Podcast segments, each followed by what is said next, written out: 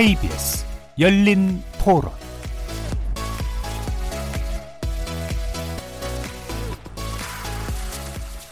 안녕하십니까. KBS 열린 토론 정준희입니다.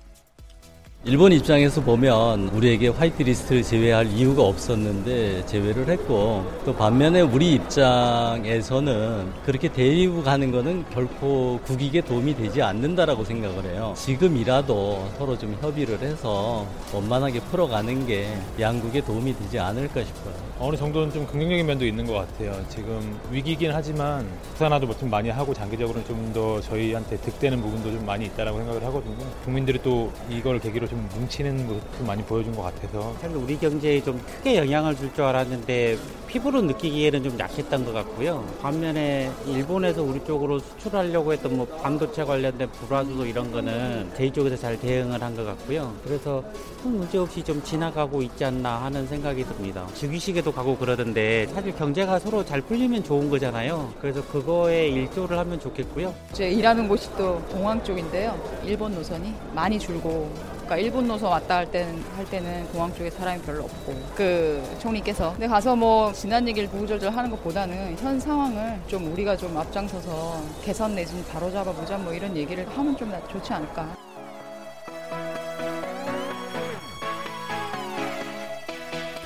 거리에서 만나본 시민들의 의견 잘 들어보셨습니까?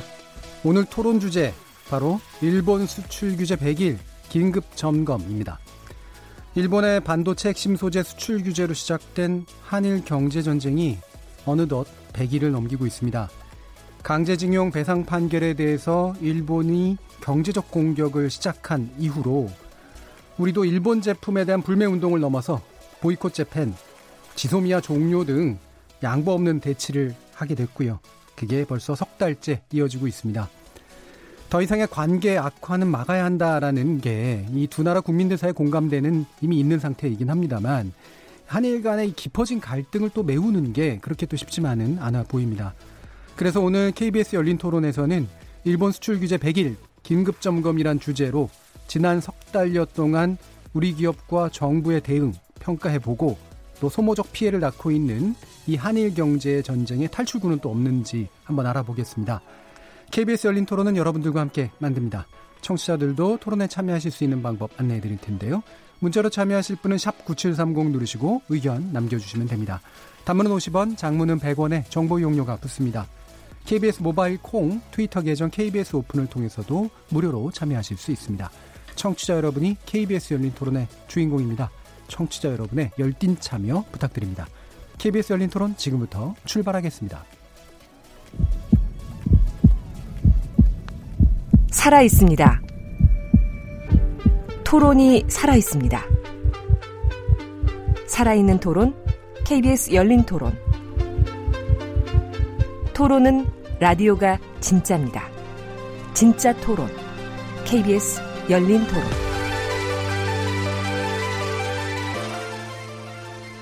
자, 그럼 오늘 함께 해주실 전문가 세 분 소개하겠습니다. 먼저 한일 관계 전문가 호사카 유지 세종대 휴머니티 칼리지 교수 모셨습니다. 예, 안녕하십니까. 자, 한일 경제 전문가시고요. 이종우 전 리서치 센터장 모셨습니다. 예, 안녕하십니까. 그리고 대통령 직속 경, 정책기획위원회 자문위원이시죠. 송기호 국제통상 변호사 나오셨습니다. 네, 안녕하세요. 자, 이렇게 KBS 열린 토론 일본 수출 규제 100일 긴급 점검 영상으로도 생중계되고 있는데요. 유튜브 들어가셔서 KBS 일라디오 또는 KBS 열린 토론 검색하시면 지금 바로 저희들이 토론하는 모습도 영상으로 보실 수 있습니다. 수도권 계획 정파가 있어서요. 새벽 1시 재방송은 되지 않고요. 나중에 팟캐스트로도 많은 청취 부탁드리겠습니다. 자, 이렇게 함께할 방법까지 안내해드렸고 오늘 토론 주제 일본 수출 규제 100일 긴급 점검 본격적으로 시작해 보겠습니다. KBS 열린 토론. 자, 오늘 방송 준비하면서 아까, 아까서 이제 전문가 선생님들 만날 때, 그 100일, 참 벌써 100일이다라는 이제 말씀 이렇게 나눴는데요.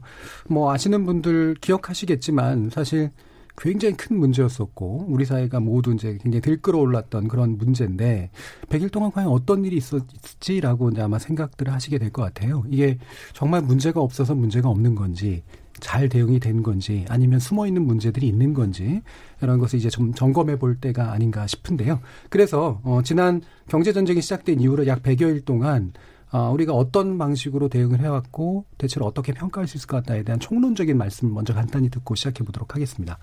이 부분은 우리 이종호 선생님 먼저 들을까요? 예. 예. 그 100일 동안을 아무튼 돌아보면 어 며칠 전에 정부에서도 얘기했던 것처럼 그래도 비교적 아무튼 잘 대응을 했다라고 예. 하는 것이 어 정부의 판단이기도 하고요. 그 다음에 아마 전체적으로 봤을 때 그, 그 부분들이 그렇게 틀린 얘기는 아닌 것 같다라고 음. 하는 것이 제 생각입니다. 그러니까 몇 가지 우리가 한번 볼 수 있는데 수입 대체 부분. 그러니까 제일 처음에 문제가 됐던 거는 반도체 3개 소재 부분이었지 않습니까? 예. 그 부분이 어, 어떤 형태로든지 차질 없이 공급이 됐다 라고 하는 부분들 있고요. 그 다음에 또 하나 크게 생각할 수 있는 부분들은 국민들이 어, 우리 그 소재 산업이나 이런 부분들이 얼마나 취약하기 때문에 그 부분들에 대해서 체질 개선 이 부분들이 이루어져야 된다라고 하는 것에 대한 인식을 갖게 만든 거 예. 이런 부분들 전체적으로 봤을 때뭐 어, 어, 후한 점수는 아니다고 하더라도 음. 비교적 잘 대응을 했다 이렇게 음. 볼 수가 있다라고 생각이 됩니다. 예. 기본적으로 가장 문제됐던 소재 부분에서의 어떤 큰 위험은 일단 막았고 예. 그 다음에 구조적 변동이 필요하다는 부분에 대해서 전 국민적으로 동의하고 있는 상태까지는 일단 만들어진 것 같다라고 평가해 주셨네요. 자 그럼 송기호 변호사님 의견 들어볼까요? 음, 네, 전체적으로 보면 이제 총력 대응 또 잘 대응해 왔다고 볼 수 있습니다. 다만 예. 이제 지금 시점이 가장 우려되는 것 중에 하나가 이제 액체 불화수소, 예. 고순도 불화수소의 문제인데 어, 이 부분 아직 화가가 안 나고 있는데 이것이 어, 우리 국내에서 어, 잘 대치되고 있는지 예. 아직 지금 확인이 안 되고 있거든요. 음. 이 물질이 이제 1차 원료 광물은 중국에서 들어오는데 음.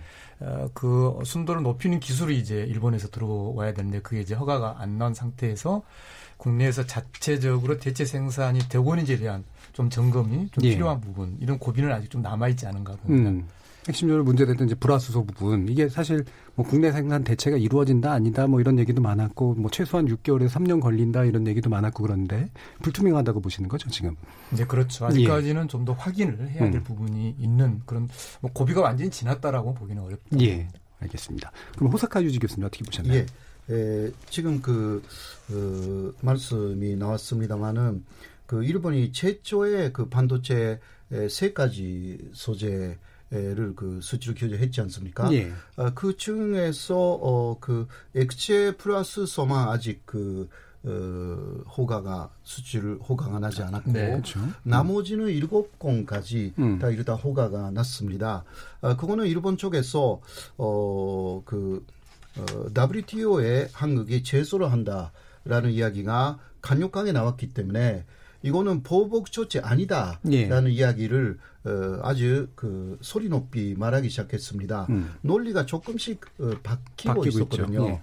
네, 그래서 일본도 눈에 띄게 이것은 어, 보복 조치로 보인다라는 그러한 수치로 규제를 못하게 된 사실이 있습니다. 예. 어, 그래서 그런 면에서는 한국이 논리적으로 대응도 굉장히 잘 해왔다. 음. 현재까지 보면요. 음. 어, 그래서 현재는 약간의 소간산 때에 음. 에, 있다라고 볼 수가 있는데 에, 앞으로 어떤 움직임이 새로 시작되는지가 관건이라고 할 수가 있습니다. 어, 그러니까 어떤 논리를 갖고 일본이 더 나오르지 혹은 이쪽에서의 논리를 어, 그 특집 잡아서 어, 더 새로운 움직임이 있을 수가 있습니다. 그것은 네. 이러한 주기식 이후에 이야기가 되는데요. 음. 이런 부분은 주시해 나가야 된다고 생각하고 현재까지는 한국의 대응이 상당히 잘 해왔다. 음. 그렇게 예. 말하고 싶습니다. 음. 네. 기본적으로 경제적 보복 의 틀로 잡히면 이제 이게 나중에 우리 WTO 문제도 얘기하겠습니다만 네. 문제가 될 수 있기 때문에 사실은 실질적으로 큰 칼을 쓰지 못했던 그렇죠. 그런 측면이 있는 거죠. 네. 예. 혹시라도 논리 변동이 일어난다면 어떤 측면을 좀 예상하시나요? 음, 아무래도 그 어, 이대로 어, 그 유지해 나간다면 음. 어, 뭐라 할까 어, 일본은 수출에 문제가 없는 한 계속 어, 수출을 할 수밖에 없습니다. 예. 어, 세 가지 소재에 대해서요. 음. 그러나 논리의 변동이라는 부분은 역시 간제 지원자 방위로 문제. 예, 예. 에, 이 부분이 12월까지 음. 에, 그 현금화 문제가 있지 않습니까? 그렇죠. 그거는 예. 한국 법원이 에, 일본 기업의 에, 한국은행 자산을 음. 현금화하는 어, 그 일단 기한 현재까지 음. 알려져 있는 기한이 12월 정도로 알려져 있는데요. 어, 그거 그 앞뒤에서 음. 어, 역시 예, 뭐 일본 쪽에서 어, 이것은 그러니까 지금 일본은 간제 지원자 판결 문제하고 어, 수출 규제는 다르다 이렇게 예. 말하고 있는데 그러나 어, 그 코너 어, 지금 방위상이지만 예. 외상이었을 때 마지막에 한 이야기는 어, 그 현금화 한다면 음. 거기에 대한 보복 조치에 들어가겠다. 예. 그거는 타로 보복하겠다는 음. 뜻입니다. 이것을 그 어, 경제적으로 하르지는 아직 미치수이지만 어, 그럼 그러니까 새로운 변화는 그 바로 그 간제 지원자 방금 문제를 어떤 식으로 어, 그 다음 단계로 넘어가게 하는가 예. 어, 거기에 달려 있는 가능성이 음. 좀 이, 있는 것 같습니다. 예. 네. 네, 그거는 좀 보충을 예. 하고 싶은데요. 지금 상황이 어, 우리 어, 승소한 원고분들이 이제 어, 일본 기업의 재산, 그러니까 특허권, 상표권, 뭐 주식 이걸 이제 압류를 했고 어, 우리 민사집행법에 따라서 절차가 진행되고 있는데 문제는 어, 이게 어, 피고인 일본 기업에게 이제 송달돼야 될 법적으로 그런 예. 부분이 있습니다. 음. 근데 이 헤이그 어, 이 민사소송 송달 어, 협약이라는 게 있는데 지금 예. 일본 정부가 이 정부 당국 간의 협약, 정부 당국 간의 송달 방식을 진행하면서 이 헤이그 송달 협약을 지금 위반하면서 일본 정부가 아예 그러니까 헤이그 송달 협약에 의하면 일본 정부가 우리 법원 행정처에 이 법원 문서를 받아서 예. 이제 일본 법원에 전달하고 음. 일본 법원이 일본 기업에 기업에, 전달하는데 음. 아예 지금 첫 단계인 일본 외무성의 단계에서부터 끊어져서 안 일본, 받고 있는 일본 외무성이 예. 아예 지금 송달을 거부하고 그렇죠. 예. 일방적으로 돌려 돌려 음. 이게 반환하고 있는데 예. 이게 지금 어, 헤이그 이 송달 협약의 위반이거든요. 음. 그래서 어, 후사카 교수님께서 말씀하신 것처럼 이 강주동은 피해자 판결의 집행이라고 하는 그런 어떤 새로운 사태 거기에 대한 대응이 상당히 필요하고 중요하다라고 봅니다. 예. 제 생각으로는 예, 집행 부분은 어느 정도 음. 이루어지지 않을까라는 예. 생각이 들어서 자산 현금화 예, 예, 예 그렇죠 예. 그 부분들이 아마 추가적으로 나오는 데에서 상당히 관건이 될것 음. 같다라는 음. 생각이 드는데요. 일단 집행 부분이 왜 이루어질까라고 생각해 보면 저는 정치적으로 한번 접근을 해봤을 때이 예. 부분은 이제 집권 쪽 집권 여당 쪽 입장에서 봤을 때는 굉장히 매력적인 카드다라고 볼 수가 있죠. 예. 왜냐하면 예. 어, 어그 아마 집권 여당 쪽 입장에서 봤을 때는 상황을 7월 달 이때로 돌린다라고 하면 그때가 가장 좋은 형태다라고 볼 수가 예. 있거든요. 그러니까 그 부분들을 한번 그렇게 되돌릴 수 있는 어, 이 계기가 뭘까라고 생각하면요. 아마 제 생각으로는 이 집행 부분이라고 음. 하는 것에 대한 매력, 음. 이 부분들을 떨쳐버리기는 어렵다라는 생각이 들거든요. 예. 그렇기 때문에 아마 집행 쪽으로 나갈 가능성이 굉장히 높고 음. 물론 이제 거기에 따라서 이제 어떤 법적인 부분이 있느냐 하는 부분들은 송 부사님께서 말씀을 하시겠지만 제 네. 생각으로는 정치적으로는 그런 부분들이 있고 그렇게 음. 되면 또 일본도 거기에 대해서 대응을 해야 되기 때문에 그때가 아마 어, 잠복기를 또 끝내고 또 한 번 이렇게 음, 예. 그 갈등이 일어나는 그런 음. 국면이 아닐까라는 음. 생각이 저는 듭니다. 알겠습니다. 이게 지금은 약간 이제 소강 국면인데 다시 한번 또 이제 갈등이 불붙게 되는 그런 국면이 바로 이제 현금화 문제하고 또 연관이 예. 될것 같다라고 다들 판단해 주신 것 같고요. 그럼 몇 가지 좀 점검을 해보죠. 그러니까 이종훈 센터장님께 예. 부탁드려야 될 것 같은데 기본적으로 이제 뭐 이거 논하고 싶지는 않습니다만 이게 왜그 그, 뭐 호사가들의 관점에서 보면 예. 과연 누가 이긴 걸까? 예, 뭐 이런 예. 식의 생각들 하게 될 거 아니에요? 그렇죠. 어떻게 보세요? 예, 예. 그 누가 이기 누가 이겼을까라고 음. 그 판단하려면 그거를 뒷받침할 수 있는 데이터가 있어야 그렇죠. 되는데 예. 어, 이 그 한일 관계, 물론 아직까지 이제 보면 시간이 얼마 안 됐기 때문에 100일 정도면 충분하게 많은 그 경제 데이터가 나올 수 있는 시간은 아니기 때문에 예. 이제 그런 부분들이 있어서 한계는 있는데요. 하나 저희가 구할 수 있는 데이터는 이제 여행과 관련한 데이터 부분입니다. 그래서 7월하고 8월 달이 음. 이제 대표적인 휴가철인데 이때 이제 우리나라 사람들이 일본에 방문한 그 숫자를 보게 되면 그, 이, 그, 87만 명 정도 이렇게 되거든요. 예. 이게 이제 작년 동기 대비해서는 대략 한 27% 정도 감소를 음. 한 숫자입니다. 그 대신에 이제 그 우리나라로 들어온 일본 그 사람들은 어, 작년 동기 대비해서 한 10% 정도 늘어났어요. 예. 그러니까 이런 면에서 봤을 때는 음. 어, 상대적으로 일본이 좀더 어, 예. 피해를 봤다라고 음. 봐야 될 것 같고 그렇게 이제 그 여행과 관련해서 생겼던 여러 가지 이제 데이터를 한번 보게 되면요. 여행을 하게 되면 당연히 그거에 따라서 생산이 유발되고 이러는 효과가 있지 않습니까? 일본에서 효과 그 감소 부분들이 대략 원화로 따지면 3,500억 원 정도 그 감소되는 효과를 갖고 있고 그렇게 되다 보니까 부가가치도 역시 마찬가지로 1,700억 정도 감소를 하는 거고요.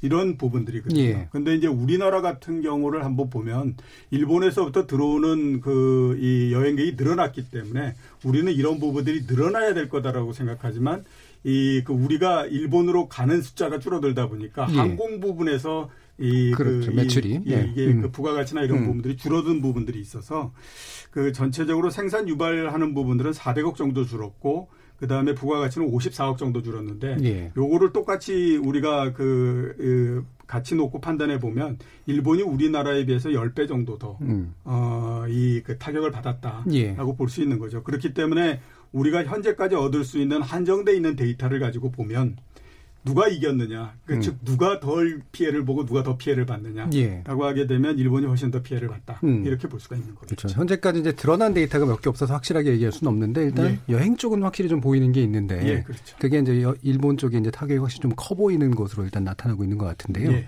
호사카 유지 교수님, 그 일본 내 분위기, 관광에서 소도시들 굉장히 어려움 많이 겪는다 이런 얘기 나오잖아요. 네, 실제로 그렇습니다.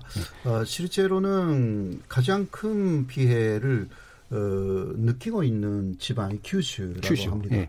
어, 큐슈 쪽에서도 나가사키 음. 시장은 공개적으로 어렵다라는 이야기를 했고 특히 나가사키에는 그 대마도가 포함되어 있습니다. 예, 예. 그 대마도는 그 어, 요새 한국 관, 관광객들이 그10% 예. 정도 예. 음. 줄어들어 가지고 그리고 거기에 가는 관광객 자체가 거의 한국 사람들입니다. 거의 한국 사람들. 일본인들도 대마도는 음. 가지 않습니다. 음. 어, 그래서 지금 그 어, 재난 지역으로 선포 음. 어, 할 필요가 있다. 그런 이야기까지 나와 있는 음. 음. 상황이기 때문에 에, 그리고 대마도뿐만이 아니라 기타 어, 후쿠오카도 그렇고 어그뭐 맵부라든가 한국 사람들이 굉장히 많이 가는 그 온천 지역이 있지 않습니까?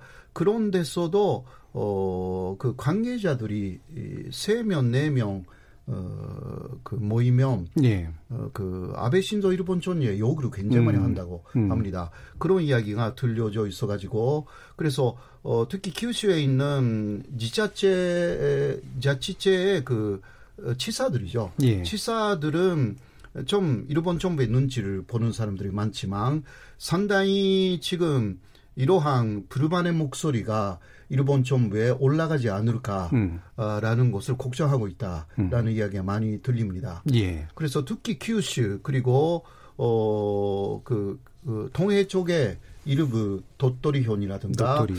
그런 지방 그리고 북계도 홋카이도도 음. 새로운 공항 어, 신치도세 공항을 8월에 두 배로 타미널을 늘렸습니다. 예.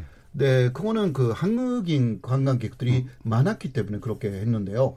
그 이후에 직격탄을 맞았죠. 음. 그런 데서는 상당히 그 그러니까 의회에 올리지 않는 것 뿐이지 불만의 목소리가 아주 큽니다. 예.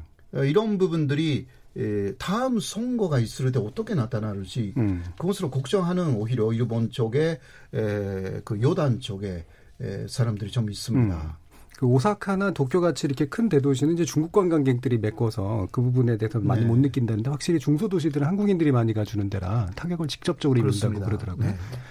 예, 근데 이게 관광뿐만 아니라 지금 아까 제가 불화수도 말씀드렸습니다만 이 어, 반도체 그다음에 이 어, 실제 어, 이 어, 세계 핵심 소재 그 산업에 있어서도요.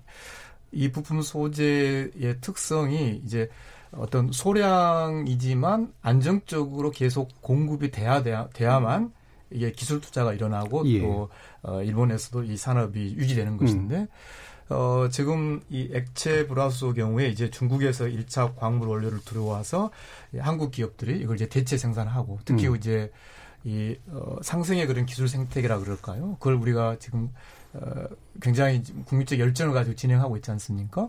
근데 이 단계가 어, 일본 기업들에게는 굉장히 어떤 리스크를 크게 두고 있는 것이죠. 만약에 어, 한국의 중소기업 중심으로 이 대체에 성공하게 되면 결국 이제 일본 기업 입장에서는 아주 확실한 그런 그 판매처를 잃어버리는 그렇죠. 것이고 예. 그것은 그 산업 자체가 존속할 수 음. 없게 되는 것이기 때문에 어, 이전에 이런 좀 더 어떤 관광이나 여행을 넘어서서 음. 본격적으로 일본의 어떤 소재 부품 산업에 대해서도 저는 타격이 있을 것이다. 예. 그렇게 보고 있습니다. 음. 그러니까 비록 전체 경 일본 경제 규모의 측면에서 보면은 그렇게까지 차지하는 비중이 아주 크다고까지는 말할 수는 없을 텐데 물론 큰 부분이긴 하지만 그래서 한국과의 관계에서 생기는 문제가 당장은 안 드러나도 그 생존의 문제로 나중에는 분명히 이어질 것이다 이렇게 보시는 거잖아요. 그렇죠. 예. 근데 지금 이제 일각에서는 어, 이게 한일 갈등 결과로 이제 그 어부지를 얻는 존재들이 있지 않느냐. 뭐 대표적으로 중국 같은 존재에 대해서 얘기를 했는데 실제로 그런 반사 이익들이 생기고 있다고 보시나요?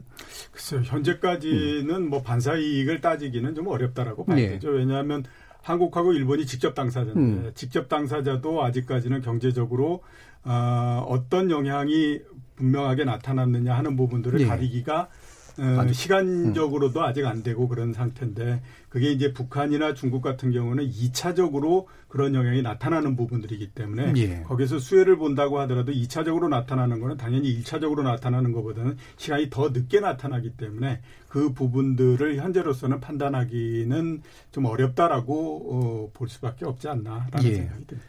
지금 뭐 이제 그 미중 무역 갈등 같은 경우도 이제 약간은 봉합 국면이었다가 예. 또 약간 또 바뀔 것도 같고 이제 뭐 그건 그 부분도 영향이 있긴 있겠습니다만 당장은 어쨌든 예. 한일 갈등의 결과로 뭐 중국이 어부지를 얻는다거나 이런 것들이 보이지는 않는다는 예. 말씀이시죠. 그럼 송기호 변호사께 여쭤야 될 것 같아요. 지금 또 이제 그, 그 자문위원이시기도 하시니까 예. 우리 정부의 정책 상당히 굳건하게 이제 그 길을 강조했잖아요. 그러니까 다시는 흔들리지 않는 나라를 만들겠다 이런 식의 대통령의 말씀도 있었는데 어, 기본적으로 정부 정책 어떻게 평가하시나요? 어, 이번에 일본의 뭐 무역 무기와 예. 예, 무역 도발이 이제 우리 소재 부품 장비 산업의 어떤 어, 취약성을 동시에 예. 우리들이 어, 아, 이 정도였어? 이렇게 이제 느끼게 된 그런 중요한 어떤 계기가 됐지 않습니까? 그래서 소부장이라고 해서 소재 부품 장비의 음. 집중적인 음. 투자 어, 그리고 그걸 통해서 보다 더 어떤 안정적인 또 어, 아까 말씀드렸습니다만 상생의 생태계를 만들어가는데 어, 집중하고 있다. 예. 그리고 여기서 우리가 어, 의미 있는 성과를 낸다면 어, 지금까지 지나치게 어떤 대기업이 이렇게 어, 성장 수출의 그런 과실을 많이 가져가는 우리 구조적인 문제까지 해결하는 음, 음. 그러한 어, 의미 있는 계기가 될 것으로 생각을 합니다. 그런 점에서 어, 방향을 잘 잡아서 잘 대응을 하고 있다라고 저는 평가하고 있습니다. 예. 이종근 센터장입니다. 예, 그, 어, 그 길, 그 다음에 먼저 탈일본, 이렇게 해서 이제 정책적으로 나왔던 부분들 크게 보게 되면 두 가지로서 일단 그 분류가 되는 거거든요. 하나는 이제 핵심 기술을 국산화할 수 있는 유망 중소기업을 발굴한다. 예. 라고 하는 것이 하나고요. 두 번째는 이제 좀 전에 송 변호사님 말씀하셨던 것처럼 소재 부품 장비 기업들 이 기업들은 이제 수요 기업 그러니까 결국 보게 되면 대기업이 될 가능성이 굉장히 높죠. 예. 이 대기업과 함께 안정적으로 성장할 수 있는 이 토대를 만든다라고 하는 부분들이 있거든요. 그러니까 이렇게 두 가지로서 일단 지금 진행이 되고 있는 상태인데 보다 더어그 힘이 실리고 있는 쪽은 뒤에 부분들입니다. 그러니까 소재 음. 그 다음에 부품 장비 이런 쪽에 이제 그 어, 보다 더 어, 힘을 실어주는 이제 그런 그 형태인데 어, 무엇보다도 아마 그렇게 되는 거는 앞에 그 중소기업 이 부분들은 정책적인 그 부분들이 훨씬 더 많이 들어가야 되는 예. 부분이잖아요. 대신에 이제 그 뒤에 나오는 이 그 대기업과 상생 이런 부분들은 대기업이라고 하는 수요처가 있기 때문에 당연히 보게 되면 그 부분들이 적용하기도 훨씬 더 용이하고 음. 그다음에 효과도 훨씬 더 빨리 날 수 있기 때문에 아마 그런 면에서 이렇게 나눠서 그걸 하는 것 같은데 그 지금 이제 소재 부품 장비 기업들 이 부분들에 관련해서는 정부가 굉장히 또 발빠르게 움직이고 있는 음. 것도 또한 사실입니다. 스타트업 기업 100개, 강소기업 100개, 또 특화 선도기업 100개 이렇게 만들겠다라고 예. 하는 프로젝트 진행하고 있는데 음.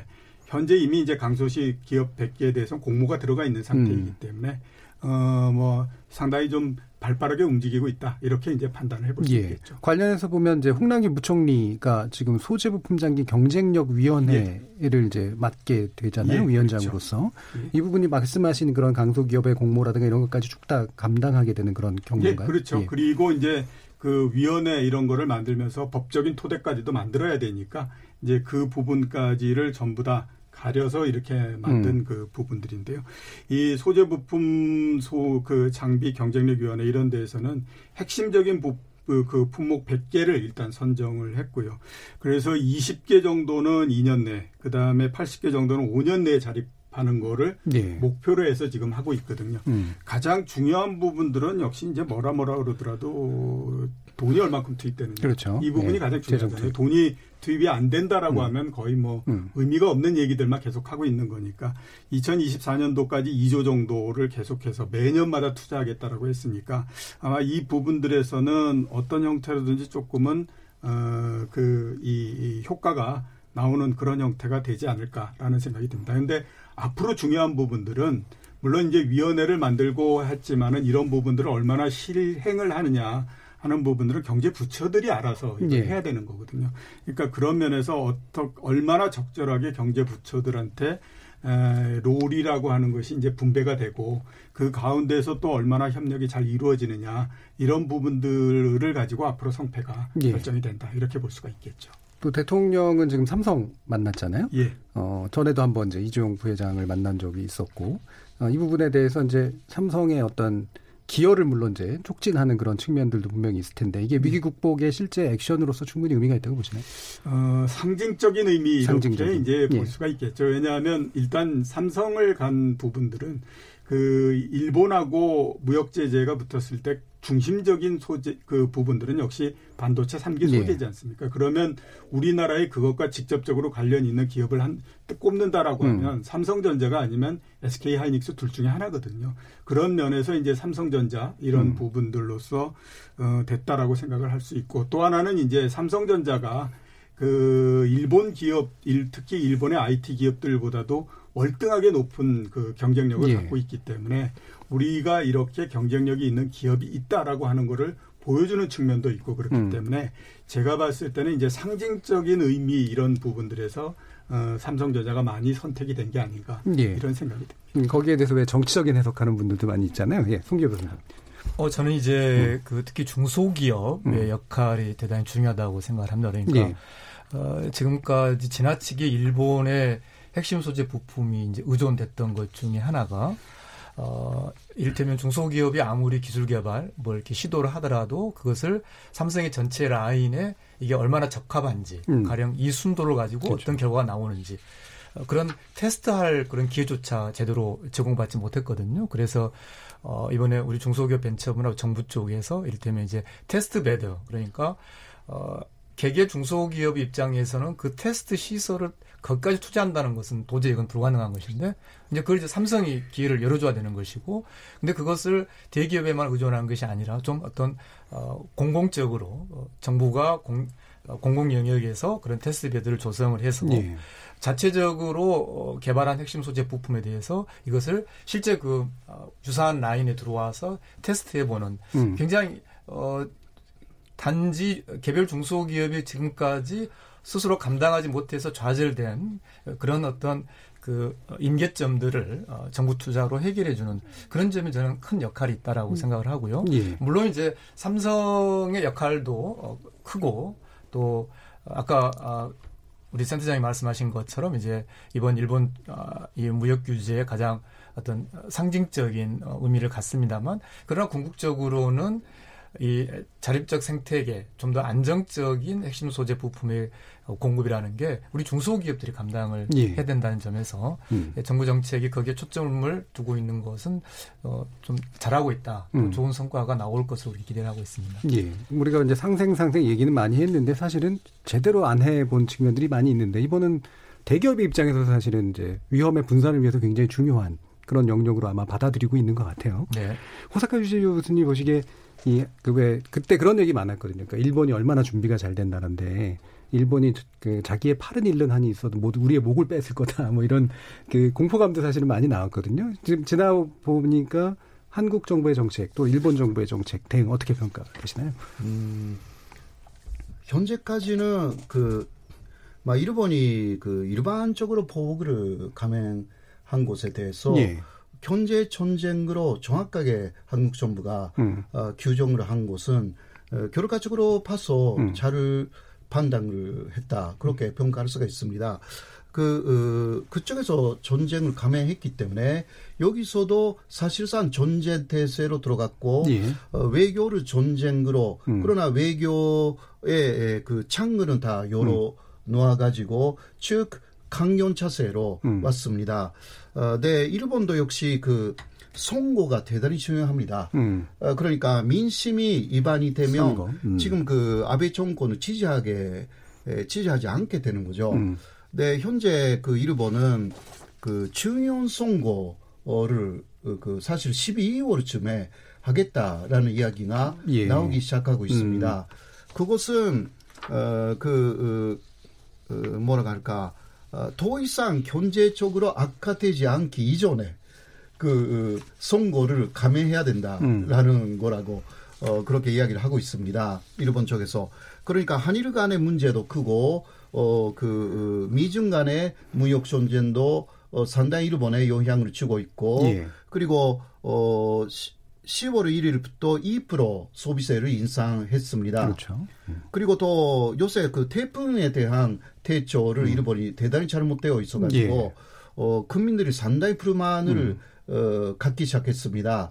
그래서 초기에 참여연송 어, 참여는 저번에 했고 네. 중요한 선거를 해서 음. 빨리 이겨야 된다라는 음. 조바심이 지금 음. 나오기 시작하고 있는 것입니다. 더 끌면 정치적으로 위험해진다. 예, 음. 예 그러니까 어, 현재까지 보면 전체적으로 한국도 상당한 그 어떤 면에서는 모험 으로 예. 했다라고 할 수가 있는데 음. 그러나 일본은 모험을 어, 좀 넘어서 음. 어, 오히려 정권에 대한 지지율이 상당히 떨어지고 있는 상황. 예. 그것을 뭐 한국에서는 다른 면에서 음. 그 여러 가지 그 현상이 좀 있습니다만은 어, 사실상 현재라는 면에서 볼 때 일본이 지금 상당히 악화 어, 음. 되기 시작했습니다. 음. 그리고 아까도 이야기했지만 지방에서의 민심이 예. 굉장히 나빠지고 있는 상황에서 그래도 중요한 선거에 이겨야만이 아베 신조가 생각하는 개헌을 계속 그 매진 음. 그쪽으로 매진할 수가 있거든요. 그래서 일본이 지금 상대 딜레마에 사실상 빠져 있는 상황입니다. 네. 그곳에 하나의 요인을 어, 이번에 그 한국하고 일본의 그 어, 경제 전쟁이 만들었다라는 면에서는 음. 어, 그 그것을 전쟁이라는 면에서 평가한다면 한국 정부는 상당히 잘했다라고 음. 할 수가 있습니다. 음. 물론 전쟁은 외교의 연장이기 때문에 언제든지 다시 외교로 돌아설 수가 있는 대세는 한국은 갖춰져 있고요. 그런데 일본은 그 막상 전쟁을 시작했기 때문에 한국에 전쟁을 감행했기 때문에 이곳으로 다시 외교로 돌리는 줄그 전략이 음. 없는 거예요 현재. 예. 그러니까 이런 부분에서 일본은 어, 전체적으로 볼 때 전략적으로도 상당히 한국하고 비교하면 음. 어그 절속한 그러한 그막 보복 조치에 나섰다라고 예. 평가할 수가 있습니다. 예.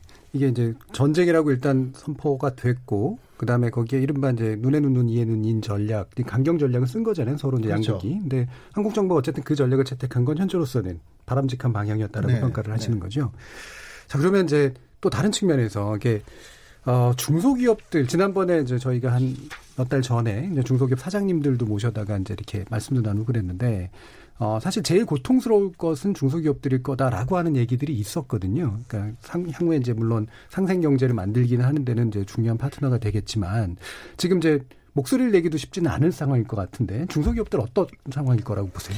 예, 뭐 어려운 거는 사실이고요. 예. 어, 그런데 어, 이런 부분들은 조금 좀 우리가 분리를 해 봐야 될 필요가 있다라는 생각이 드는 부분들은 중소기업이 어려운 부분들이 과연 이제 그 일본의 무역 제재 예. 이 부분 때문이냐 예. 아니면 전체적으로 세계 경제가 음. 안 좋기 때문이냐 음. 이런 부분들이 이제 조금 분리가 돼야 되는데 지금은 보면 그게 한꺼번에 다 이렇게 뭉쳐져 있는 형태거든요. 예.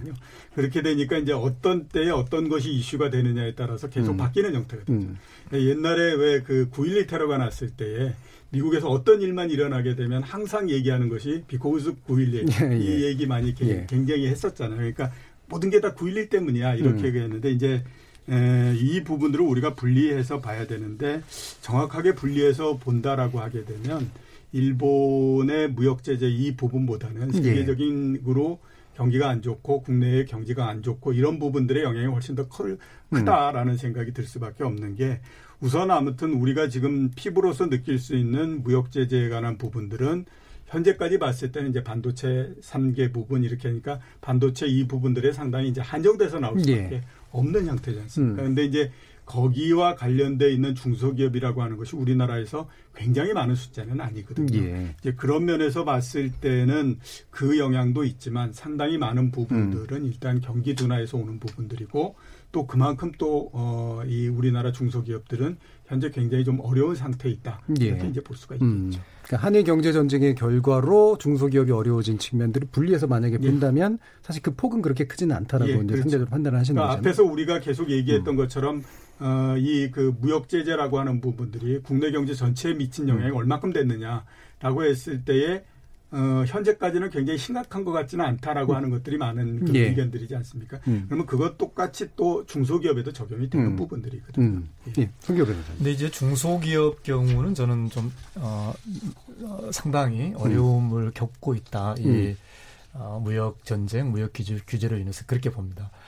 아, 물론 이제 중소기업 중앙이라든지 뭐 상공회의소에서 아직 공식적으로 그런 자료나 통계들은 예. 내놓지 않고 있습니다만 어, 이를테면은 이제 두 나라가 지금 서로에 대해서 백색 국가 제외 조치를 취했지 않습니까? 예. 그렇게 되면은 서로 어, 상대국에 뭐 수출을 한다든지 또는 뭐 상대국에서 어떤 원료나 기술을 들어온다든지 할 때 이제 어, 여러 가지 서류도 만들어야 되는 것이고 또 불확실성도 늘어나는 것이죠.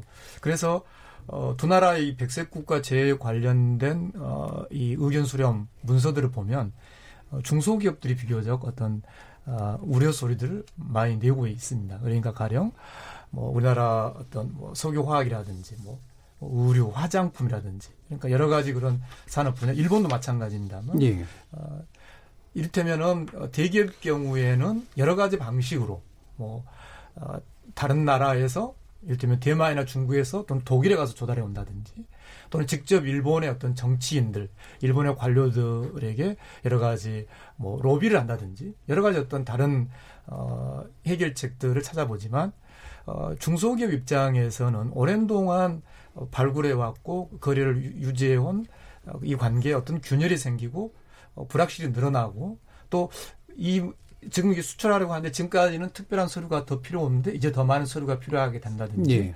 또 이제 새로운 바이어들을 찾아 나갈 때 아, 이제 한일 양국 간에 아, 두, 두 나라 정부가 다 이렇게 서로 대응을 하고 있는 상황에서 과연 어, 어떤 여기 어떤 다른 요인들이 있지 않을까 음. 이런 점에서 실제로 저는 중소기업들에게 느끼는 그런 불안이나 그런 불확실성은 저는 아, 충분히 이 자체로서 발생하고 있다. 그래서 예. 아까 어, 유지 교수께서 말씀하셨습니다만 결국은 출구의 문제. 그러니까 물론 어, 외교라는 그런 출구도 같이 우리가 어, 준비를 해야 되지만 또 궁극적으로는 어, 현재의 이이두 어, 두 나라의 어떤 백색 국가 제외라고 하는 것을 저는 둘 다 다 내려놓는 예. 다시 원상 회복하는 것부터 점점 출발하면 좋겠다는 말씀 드리고 싶습니다. 왜냐하면 예. 지금 일본이 자 한번 100일 전으로 돌아가 보죠. 일본이 우리 백색 국가 우리나라 백색 국가를 제외할 때 일본이 내세웠던 그러니까 실은 어, 보복이었지만 음. 겉으로 내세웠던 것 중에 하나는 이를테면 안보. 한국이 이 수출 안전 보장, 이 예. 물자 통제에 대해서 잘 협의를 안 하고 있다. 예, 신뢰할 수 없다. 뭐, 예. 뭐 회의를 하자고 했는데 음. 연락이 안 됐다라든지 음. 또는 이른바 아, catch-all 규제라고 예. 그 리스트 품목 외의 규제에 대해서 한국의 법령이 좀 애매하다라든지 음. 이런 어떤 어, 겉과 속의 다른 이야기들을 내세웠지 않습니까? 예. 저는 좋다. 그러면 한번 그 부분을 협의를 해보자. 음. 이를테면 어, 캐치홀 규제 조문이 좀 뭔가 미심쩍으면 조문을 바꾼다든지 또 어, 협의가 잘 안 됐으면 협의를 한다든지 이렇게 해서 뭔가 출구를 좀 서로가 만들어서 일단 네. 백색 국가에서 둘 다 서로 맞지 않은 것부터 내려놓으면 그것은 중소기업에게는 상당히 그런 불확실성을 제거하는 음. 하나의 어떤 의미 있는 출구가 되지 않을까 그렇게 생각합니다. 예, 그러니까 중소기업이 일단 현재 상황에 의해서 어려움을 겪는 건 확실하기 때문에 어쨌든 이건 출구를 통해서 문제를 해결해야 된다라고 이제 일단 보시는 건데 네. 호사교주 교수님 보시기에 방금 이렇게 송기호 변호사님 법률가시니까 이렇게 이쪽이 너희들이 내세운 명분이 진짜 맞나 보자 따져보자 이렇게 이제 되는데 이게 또 외교 문제라고 하는 게 또 그렇게 안 풀릴 수도 있잖아요. 어떻게 그렇게 풀러갈 가능성이 좀 있다고 보시나요? 음, 일단 그 어, 일본 쪽의 논리에 대해서는 음. 정확하게 반박해야 된다라고 예. 생각합니다. 음. 일본은 그 논리를 계속 바꿨습니다. 음. 처음은 사실 그 아베 신조 일본 총리도 스가 관반 장관도 또 세코 탄씨는 그 경제 산업사이죠. 예. 이 사람이야말로 그 트위터에 음. 이거는 간제 지원자 판결 문제에 예. 대한 보복이다라는 음. 그런 비슷한 이야기를 예. 쫙 사놨어요. 소환했습니다. 그렇죠. 예. 그래서 이것은 정확하게 처음은 경제 음. 보복이었습니다. 음. 그러나 한국 쪽에서 그렇게 주장하니까 일본은 그렇지 않고 이것은 수출 규제이다. 어, 그리고 더 안보적인 문제가 있다. 예. 음. 어, 그런데 안보적인 문제라는 것은 그 북한 쪽에 에, 그 제품이 넘어갔을 가능성이 있다. 이런 이야기였는데 그 증거가 전혀 어, 사실상 없었고 음. 어, 제시하지 못했습니다. 현재까지도요. 그래서 또 일본이 중국으로 넘어갔다. 음. 어, 그런데 그 알고 보니 중국에 있는 SK 공장에 갔기 때문에 예. 전혀 문제가 없는 음. 문제였습니다. 그 다음에 일본이 내세운 것은 어, 아까 말씀이 나왔습니다마는 어, 수출 관리가 한국은 미흡하다 음. 이거였습니다. 그러니까 수출 관리 문제로 더 논, 논점을 옮긴 것이거든요. 예. 네, 여기에 대해서는 그 우리가 좀 더 해야 되는 부분은 그 27개 국가에서 하나 한국만 배치 않습니까? 나머지 26개 국가하고 한국을 비교할 때 수출 관리 시스템이 문제가 있다. 이런 논리거든요. 그러나 나머지 26개 국가하고 한국을 예. 비교한 적이 없습니다. 음. 아직. 그 수출 규제 내용을요. 이거 비교하면 한국보다 훨씬 그 안전 국가들이 있겠죠. 그, 예. 그안 되는 국가들이 있습니다. 예. 이러한 논리적인 부분을 좀 음. 보완하면요. 음. 이게 그 어, 국제적인 논쟁을 할때 음. 일본이 어떤 말도 못하게 음. 되는 이것도 하나의 외교라고 음. 할 수가 음. 있습니다. 먼저 한국 쪽의 논리의 전단성, 한국 쪽의 또 전단성을 논리화시키는 작업, 어, 이것이 그 외교의 기본이라고 좀 음. 생각해서 앞으로 어, 그런 부분들이 좀더 어, 그, 한국의 전단성을 어, 세계에 알리는 작업이 예. 병행되어야 된다. 저는 음. 그렇게 생각합니다. 그 점에서 네, 조금만, 예. 네, 좀더 말씀을 좀 드리면 음. 이제 우리 교수님 말씀, 오사카 교수님 잘 말씀하신 것처럼 겉의 논리가 있고 또 속의 논리가 예. 있는 거죠. 이제 속의 논리에 대해서는 우리가 철저하게 지적을 하고 특히 이제 이 문제가 인권의 문제이다. 지금 음. 한일 변호사들 그리고 또 일본에서도 어, 이 문제가 강제동원 피해자의 인권의 문제라는 것을 저희들이 이제 중대한 중요한 프레임으로 계속 제기를 하고 있습니다. 예. 그런데 이제 어, 만약에 이것을 그런 소개 논리들로만 음. 이를테면 강제동원 피해자 문제로만 일관되게 나간다고 한다면 사실은 음. 쉽게 출구를 만들기는 어려운 거죠. 그렇죠. 자, 어디에서부터 네. 조금씩 해결해 갈 것이냐를 음. 한번 생각해 보자는 거죠. 음. 그러면 이제 소견 논리는 소견 논리대로 오사카 교수님께서 말씀하신 대로 제대로 우리가 대응을 해왔고 음. 또 충분히 우리가 인권의 틀로 강하게 제기를 할 수 있는 것인데 문제는 해결하려고 하는 입장에서 봤을 때는 일단 일본이 들고 나오는 겉의 논리가 예. 있는데 자 그 겉의 논리라는 것이 어, 대단히 어떤 뭐라 그럴까요? 어, 쉽게 어, 그것을 통해서 뭔가 변화를 만들어갈 수 있는 거라면, 가령 네. 어, 일본이 들고 나온 겉의 논리가 어, 한국과 이 문제 수출 규제에 대해서 협의를 하려고 했는데 연락이 음. 안 됐다. 음. 또는 한국의 catch-all 관련 법령이 명확하지 않았다. 음. 대 겉의 논리는 이거란 말이죠. 네. 네, 그렇다면은 그걸 가지고 와보라는 거죠. 그래서 음.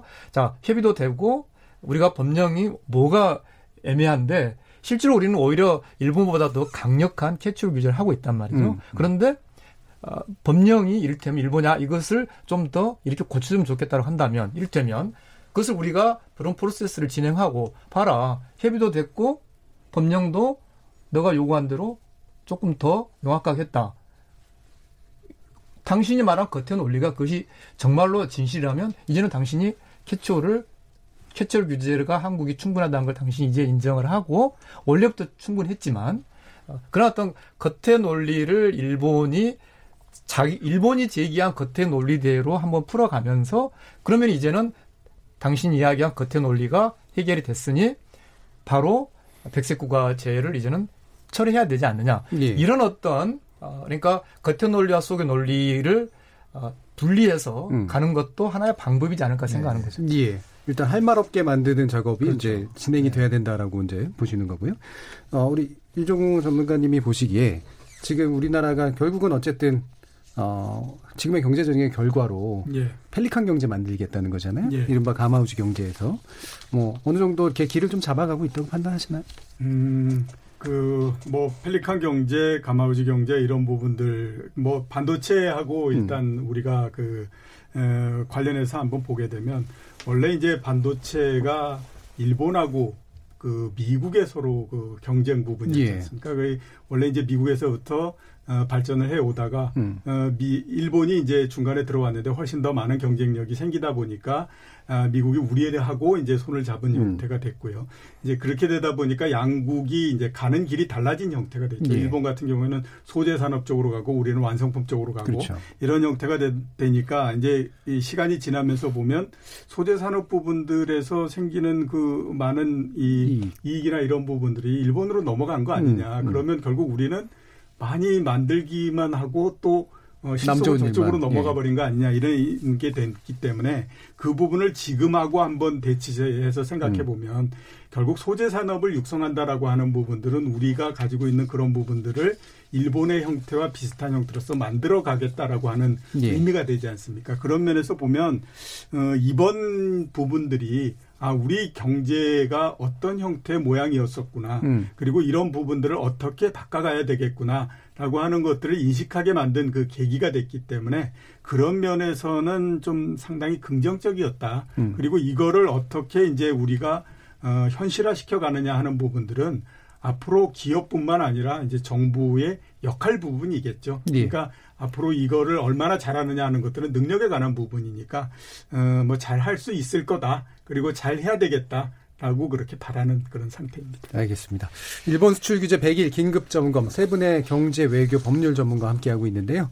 어, 우리 정부는 지금까지 일본의 수출 규제에 대해서 잘 대처해 왔다라고 자평하고 있고 또 위기를 기회로 바꾸는 그런 노력을 하고 있습니다. 그래서 이른바 소재 부품 산업 어, 육성이라고 하는 그런 과정을 통해서 구조 개선을 하겠다고 다짐을 하고 있죠. 어, 다음 주 일왕 즉위식을 포함해서 여러 가지 외교 일정들이 남아 있기 때문에 그래서 지금까지 말씀하신 그런 탈출구의 전략들은 또 어떻게 찾아볼 수 있는지에 대해서는 후반부에서 토론을 하면서 더 진행해 보도록 하겠습니다. 여러분께서는 KBS 열린 토론과 함께하고 계십니다.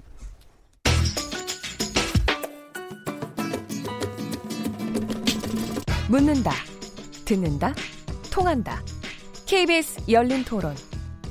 듣고 계신 청취자 여러분 감사드립니다. 들으면서 답답한 부분은 없으신가요? 궁금한 점은요? 그렇다면 함께 토론에 참여하시죠. 유료 문자 9730을 이용하시면 됩니다. 단문은 50원, 장문은 100원의 정보 이용료가 있습니다. 스마트폰 어플리케이션 KBS 모바일 콩을 통해서도 무료로 참여하실 수 있습니다. KBS 열린 토론은 언제나 열려 있습니다. 듣고 계신 KBS 열린 토론은 매일 밤 1시에 재방송됩니다.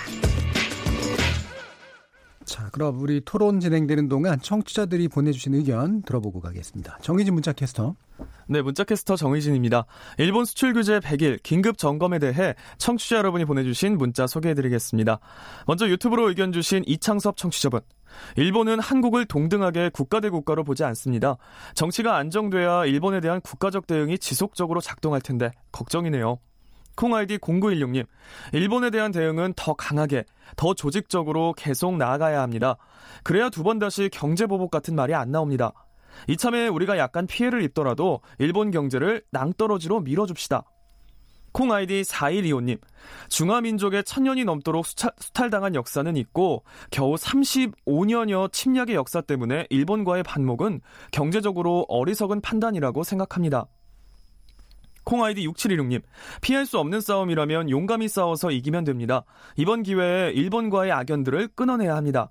경제 피해가 두려워 질질 끌려간다면 더더욱 만만하게 볼 것이기 때문에 주권 국가의 당당한 모습을 바랍니다. 콩아이디 2583님, 교과서, 위안부, 징용공, 독도, 일본 초계기 레이더 갈등까지 문제의 근원은 일본이 우리나라를 낮게 보는 인식이 존재하기 때문입니다. 이런 게 변하지 않는데 관계 개선이 무슨 의미가 있겠습니까? 일본의 인식 변화를 위해 지금 같은 냉각 상태 유지하는 것도 나쁘지 않다고 생각합니다. 콩아이디 4721님, 일본의 경제 보복을 겪으면서 소재 산업의 국산화와 중소기업 육성이 절실하게 필요하다는 것을 알게 되었습니다. 일본보다 우리가 피해도 적고 잘 대처해 왔으므로 굳이 우리가 먼저 화해를 청할 필요는 없다고 봅니다. 콩 아이디 8980님, 양국 간 경제 전쟁은 소모전으로 서로 도움이 안 되기 때문에 안타깝네요. 이 기회를 잘 활용하여 경제 강국으로 도약할 수 있는 초석을 마련합시다 해주셨고요. 콩아이디 8655님, 온 국민의 자긍심과 정신건강을 경제적 가치로 계산한다면 경제적 신뢰를 위한 비굴함보다 불편하더라도 당당한 대응이 진정한 우리 대한민국의 승리라고 봅니다. 앞으로 더 당당하게 대응했으면 좋겠습니다. 더 이상 우리는 옛 역사에 힘없는 나라가 아닙니다. 우리는 충분히 강합니다. 유지 교수님을 사랑하고 존경하는 부산 청취자입니다. 라고 보내주셨네요. 네, KBS 열린 토론. 지금까지 문자캐스터 정의진이었습니다.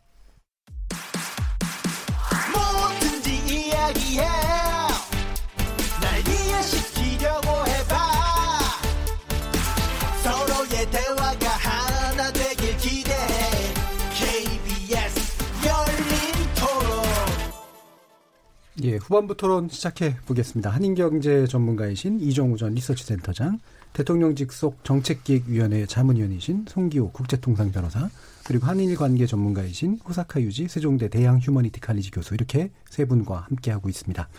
자, 그럼 후반부는 이 지금 진행되고 있는 이 WTO 관련된 논의로 일단 이어질 것 같은데요. 이 부분은 송기호 변호사님께서 좀 설명을 해주시면 좋을 것 같은데 어, 지금 WTO 협의를 한다라고 하는 게 현재 어떤 의미인 거죠? 지금 일단 만나고 있잖아요. 예, 예 우리가 WTO 제소를 했는데 WTO에서는 이제 지금 분쟁 해결 절차로서 예. 협의를 통한 분쟁 해결 절차 단계에 있다 이렇게 볼 수 있습니다. 음, 그러니까 우리가 제소한 첫 번째 단계인 네, 거죠. 그러니까 예. 어, WTO는 의무적으로 음. 먼저 협의를 통한 분쟁 해결 절차 예. 단계를 예. 발, 이렇게 밟아 나가도록 되어 있는 것이죠. 아까 우리 어, 청취자께서 당당한 대응을 말씀하셨는데 음. 어, 저는 좀 당당하게 잘 해결했으면 예. 좋겠습니다. 그러니까. 대응만 당당하지 않고 잘 네. 네, 네. 그래서 지금 이 WTO 협의가 음, 보통의 경우에는 형식적인 절차로 어, 머무는 경우가 많았는데 예. 우리는 6시간 넘게 음. 국장급 협의를 진행했고 또 한 번 더 만나기로 했거든요. 음. 그래서 저는 어, 이 WTO 협의에서 우리가 대단히 아까 오사카 유지 교수가 말씀하신 대로 정당한 근거, 예. 당당하게 공세적으로 이야기를 했을 거라고 생각을 합니다. 그럼에도 불구하고 다시 만나기로 했다는 것은 저는 상당한 의미가 있다라고 음. 보는데 그러니까 어, 지금 우리가 WTO에 일본을 제소한 부분에서 백색 국가 제외 부분은 빠져 있습니다. 예. 세계 핵심 소재 부품에 대해서만 제소가 음. 들어간 거거든요. 그래서 저는 이 세계 핵심 소재 부품에 대해서는 그것이 WTO에 어, 위반되는 방식으로 일본이 무리하게 어떤 조치를 하지 못하도록 하는 그런 효과를 주어, 주어왔고 또 우리가 예. 강조해왔죠. 잘 대응을 했죠. 백색 국가 제외 부분은 제소에서 뺐는데 음. 저는 아까 말씀드린 것처럼 중소기업이라든지 또 우리 전체 어떤 경제의 어떤 어, 기술 잠재력 이런 것을 고려했을 때 백색 국가 제외 부분은 협의를 통한 분쟁 해결 절차에서 좀 충분히 대화를 해서 예. 빨리 좀 처리를 하고 갔으면 좋겠다 음. 그런 생각을 하고 있습니다. 그래서 음. 이 WTO 협의 절차라는 것이 어, 충분히 어, 어떤 어, 의미 있는 그런 대화를 할 수 있는 공간이기 때문에 어, 좀 더 내용 있는 그런 결과가 나올 수 있기를 좀 기대하고 음. 또 거기에 대해서 어, 이 국제통상 쪽에 있는 분들이 여러 아이디어나 그런 것도 좀 제시하고 있는 그런 상황입니다. 예. 이 WTO 제소에 대해서 우리 이제 그 경제전쟁 시작될 때 얘기했었는데 어, 지금 이제 어쨌든 만남의 자리는 만들어진 셈이긴 하잖아요. 예. 그러면 이 만남의 자리가 만들어진 것 자체로도 의미는 있다라고 일단 보시나요? 예, 그렇죠. 의미는 예. 있다라고 저는 생각이 음. 되는데요. 어, 우리가 주목을 안 해서 그렇지 100일 동안 만나려고 하는 노력도 상당히 많이 예. 했었던 거는 그렇죠. 음. 사실입니다. 한번 꼽아 보면 그 6월 달에 오사카에서 G20 정상회담 열리지 음. 않았습니까? 음. 그 당시에 우리 쪽에서 일본 아베 수상하고 정상회담 하려고 노력을 했는데 어, 결국에는 성공을 못한 부분이었고요. 그 다음에 베이징에서 한일 외교장관 회담이 8월 21일 날그 있었는데 일본이 뭐 그다지 전향적인 그 태도를 보이지 않았었고요. 7월 달에 우리가 두 차례 특사 파견했었거든요. 예. 그 다음에 또 8월 15일 날 광복절 때에 고위 당국자 파견했는데 역시 마찬가지로 협의 이루어지지 않았고 그래서 지금 우리가 기대하고 있는 게 22일 날 이랑 즉위식에 어, 큰 뭐가 이렇게 네. 할수 있지 않을까라고 하는 거였는데 이런 부분들을 쭉 보면 이런 생각이 많이 듭니다. 일본이 탑다운에 의해서 만들어지는 이런 부분들은 상당히 좀 부담감을 굉장히 많이 느끼는 형태이고 예. 대신에 이제 에, 원래 이제 과장급이 만나야 되지만 국장급의 음. 회담을 통해서 쭉 가는 거는 어떻게 생각하면 이제 바텀업에서부터 지금 올라가고 있는 그 상태지 예. 않습니까? 그런 면에서 봤을 때에 일단 아무튼 만남이 이루어지고 뭔가 얘기를 할 수 있는 장을 만들었다라고 하는 것 자체만으로도 음. 제가 봤을 때는 상당히 어, 일정하게 어느 정도의 의미는 있다. 음. 이렇게 판단할 수 있는 거 아닌가 예. 싶습니다. 예. 우리가 흔히 이제 그 미북 관계라든가 뭐 한 북한하고 남한 사이 관계 문제하면 정상이 만나가지고 일단 탁 해결해서 예. 밑에 문제 풀자 이렇게 예, 이제 그렇죠. 보통 생각을 예, 하는데 예. 방금 지적하시는 거 보면은 외로 파트너 과정이 더 예. 의미가 있는 상태다라고. 예, 그렇죠. 그러니까 이게 뭐 어, 음. 탑다운에 의해서 그게 보면 이게 묶여버린 부분들이 음. 어떻게 생각하면 탑다운에 의해서 묶여버린 형태이지 않습니까? 그러니까 어, 뭐, 인정하지는, 일본에서 인정하지는 음. 않지만 정치적인 이런 부분들, 음. 이렇게 해서 무, 묶여버린 상태이기 때문에 탑다운에 의해서 묶인 부분을 탑다운에서 의해서 풀기는 쉽지가 않은 부분이거든요. 예. 그러니까 아마 이제 밑에서부터 이렇게 쭉 거슬러 올라가는 형태를 지금 취하고 있는 부분들이니까 그런 면에서는 의의가 있다라고 봐야 음. 되겠죠. 지금 이제 아까 이제 국장급 만남이라고 이제 하셨는데 보니까 우리 측에서는 정해관 국장 그리고 네. 일본의 야마 야마가미 국장이 인연이 요번만이 아니었다고 해요. 네. 예. 지금 한일 간에는 WTO 지금 분쟁이 여러 번 지금 있었는데 과거에도 계속 이런 협의를 했던 파트너였던 거죠? 그렇죠. 그러니까 예. 어, WTO가 특별히 이제 협의를 통한 분쟁 해결 절차를 의무적 규정으로 예. 둔 것은 그 협의에서 어떤 실질적인 해결을 어, 아까 말씀 우리 어, 이종호 센터장님 예. 말씀하신 것처럼 밑에서부터 실질적으로 잘 협의해 갈 수 있는 그런 틀을 이제 만든 거거든요. 음. 어, 그래서 그러니까 우리가 당당하게 대응을 어, 하되 어, 그렇지만은 어, 국면의 전환이 저는 필요하다라고 음. 그런 생각을 하고 있습니다. 예. 그러니까 어, 적어도 어, 백색 국가 제외라고 하는 그러니까 경제 전반에 대해서 불확실성을 주고 있는 어, 이 부분에 대해서는 좀 어, 뭔가 풀어 나가고 어, 해결해 나가는 그런 관점이 필요하다라고 생각을 하고요. 예. 어, 그래서 지금 이제 협의 단계에서 저는 좀 이렇게 하면 어떻겠느냐 좀 제안을 어, 여러 경로 통해서 해보고 있는데 그러니까 음.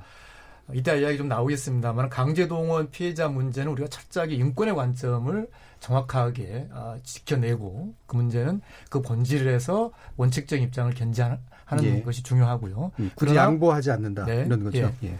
그렇지만은 음. 예, 일, 일본이 이야기하는 겉의 논리, 음. 이 무역 규제, 무역, 예, 무역 규제 관련해서는 어, 이것이 어, 지나치게 장기화될 경우에 어, 경제에 미치는 영향도 분명히 예. 있는 것이기 때문에 이 협의 단계에서 어떤 형태든 간에 뭔가 어떤 전환을 어떤 어, 어떤 돌파구를 저는 좀 음. 서로 유연하게 만들어 보는 거 음. 이거 좀 필요하다 고 봅니다. 그래서 어, 원칙적인 인권의 문제와 분리해서 예. 이 겉에 논리인 백색 국가 제 부분에 대해서는 좀 서로 유연하게 대응을 해서 서로의 어떤 그런 어, 입장들을 반영하면서 결과적으로는 같이 이를테면 우리가 일본이 이야, 일본이 이야기하는 부분은 우리가 대응해주고 그러면서 일본이 백색과 제에서 처리하고 또 우리는 그 이어서 처리하면 저는 그런 해결 방법도 예. 같이 가져갈 수 있지 않은가. 음. 그래서 협의 단계에서는 그런 이야기들을 좀 많이 어, 해보면 좋겠다는 이야기를 하고 음. 있습니다. 음. 호사카 유지 교수님 보시기에 일본이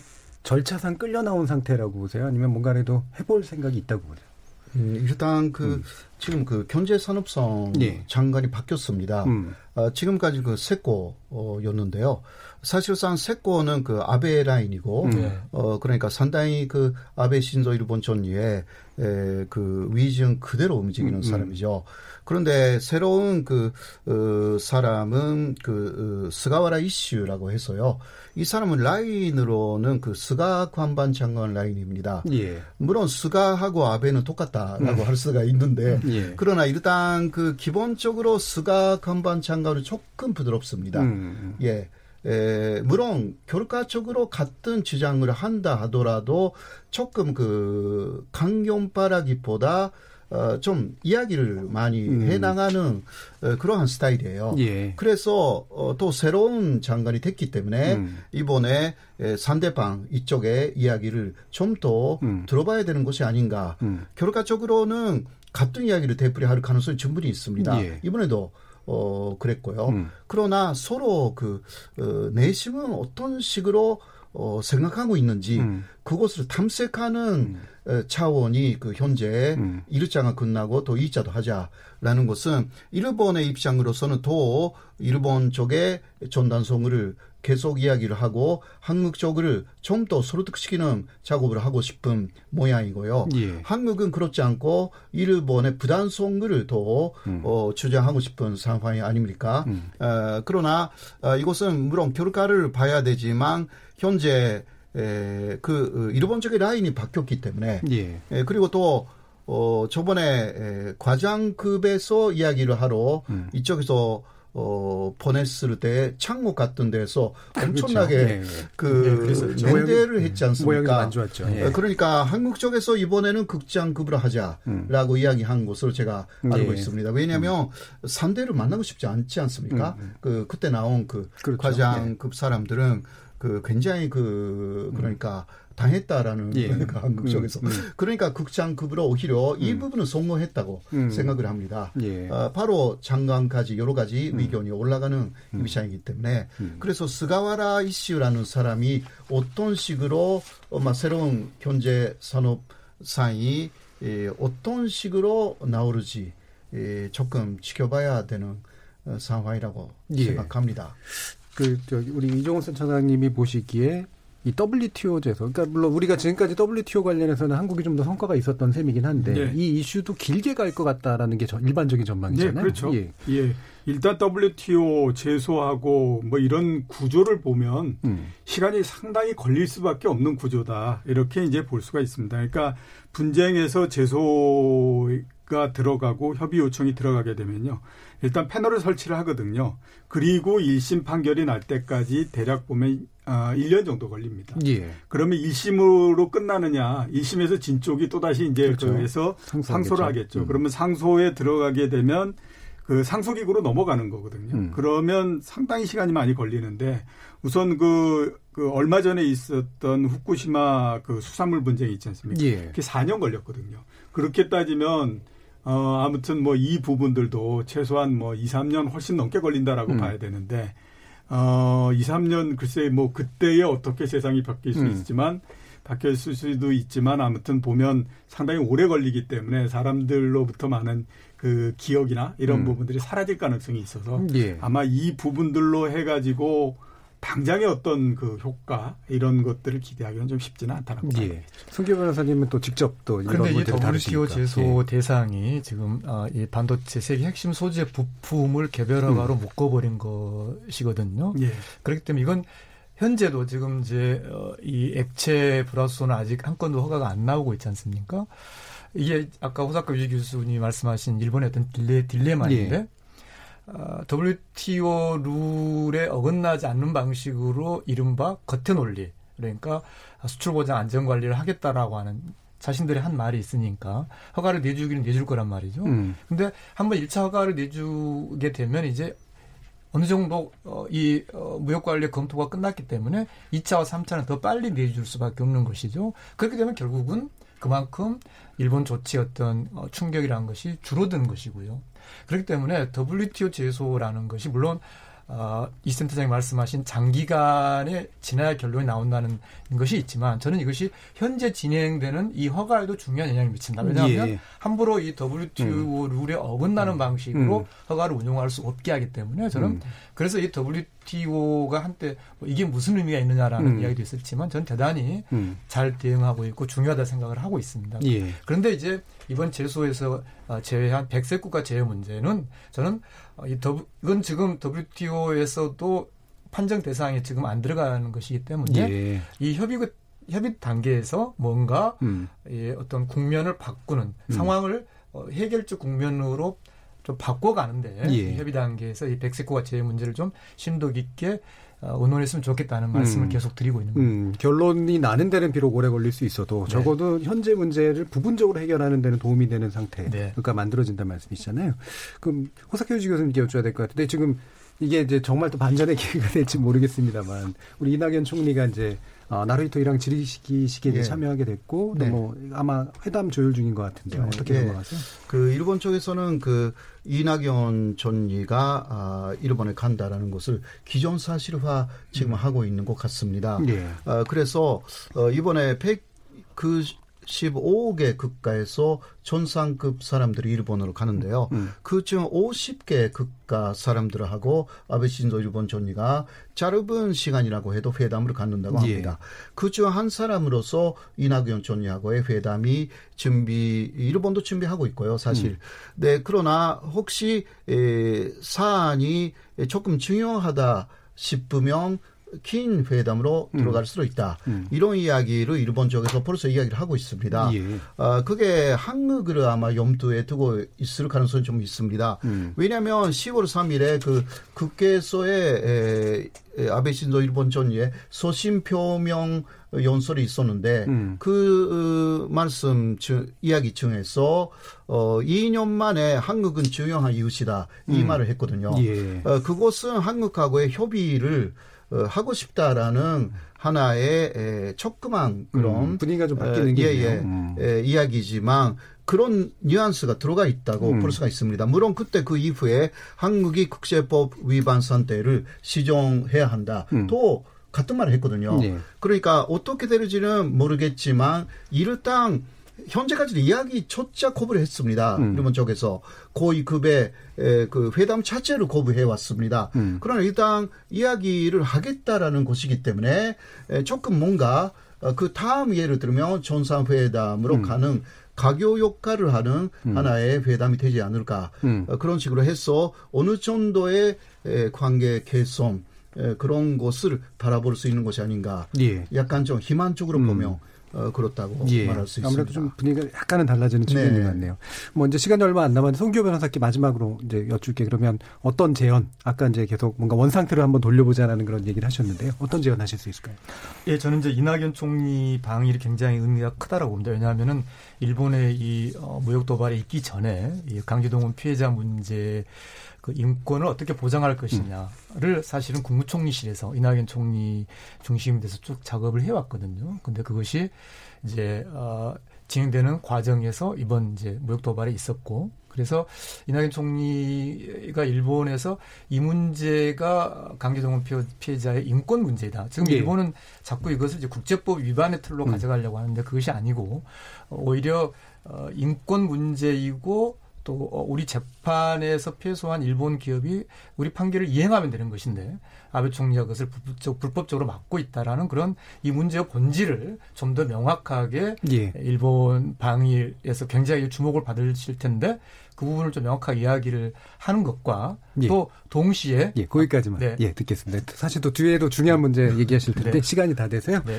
오늘 함께해 주신 송기호 변호사님, 호사카 유지 교수님 그리고 이종훈 센터장님 세 분께 모두 감사드립니다. 감사합니다. 감사합니다. 감사합니다. 저는 내일 저녁 7시 20분에 다시 찾아뵙겠습니다. 지금까지 KBS 열린 토론 정준이었습니다.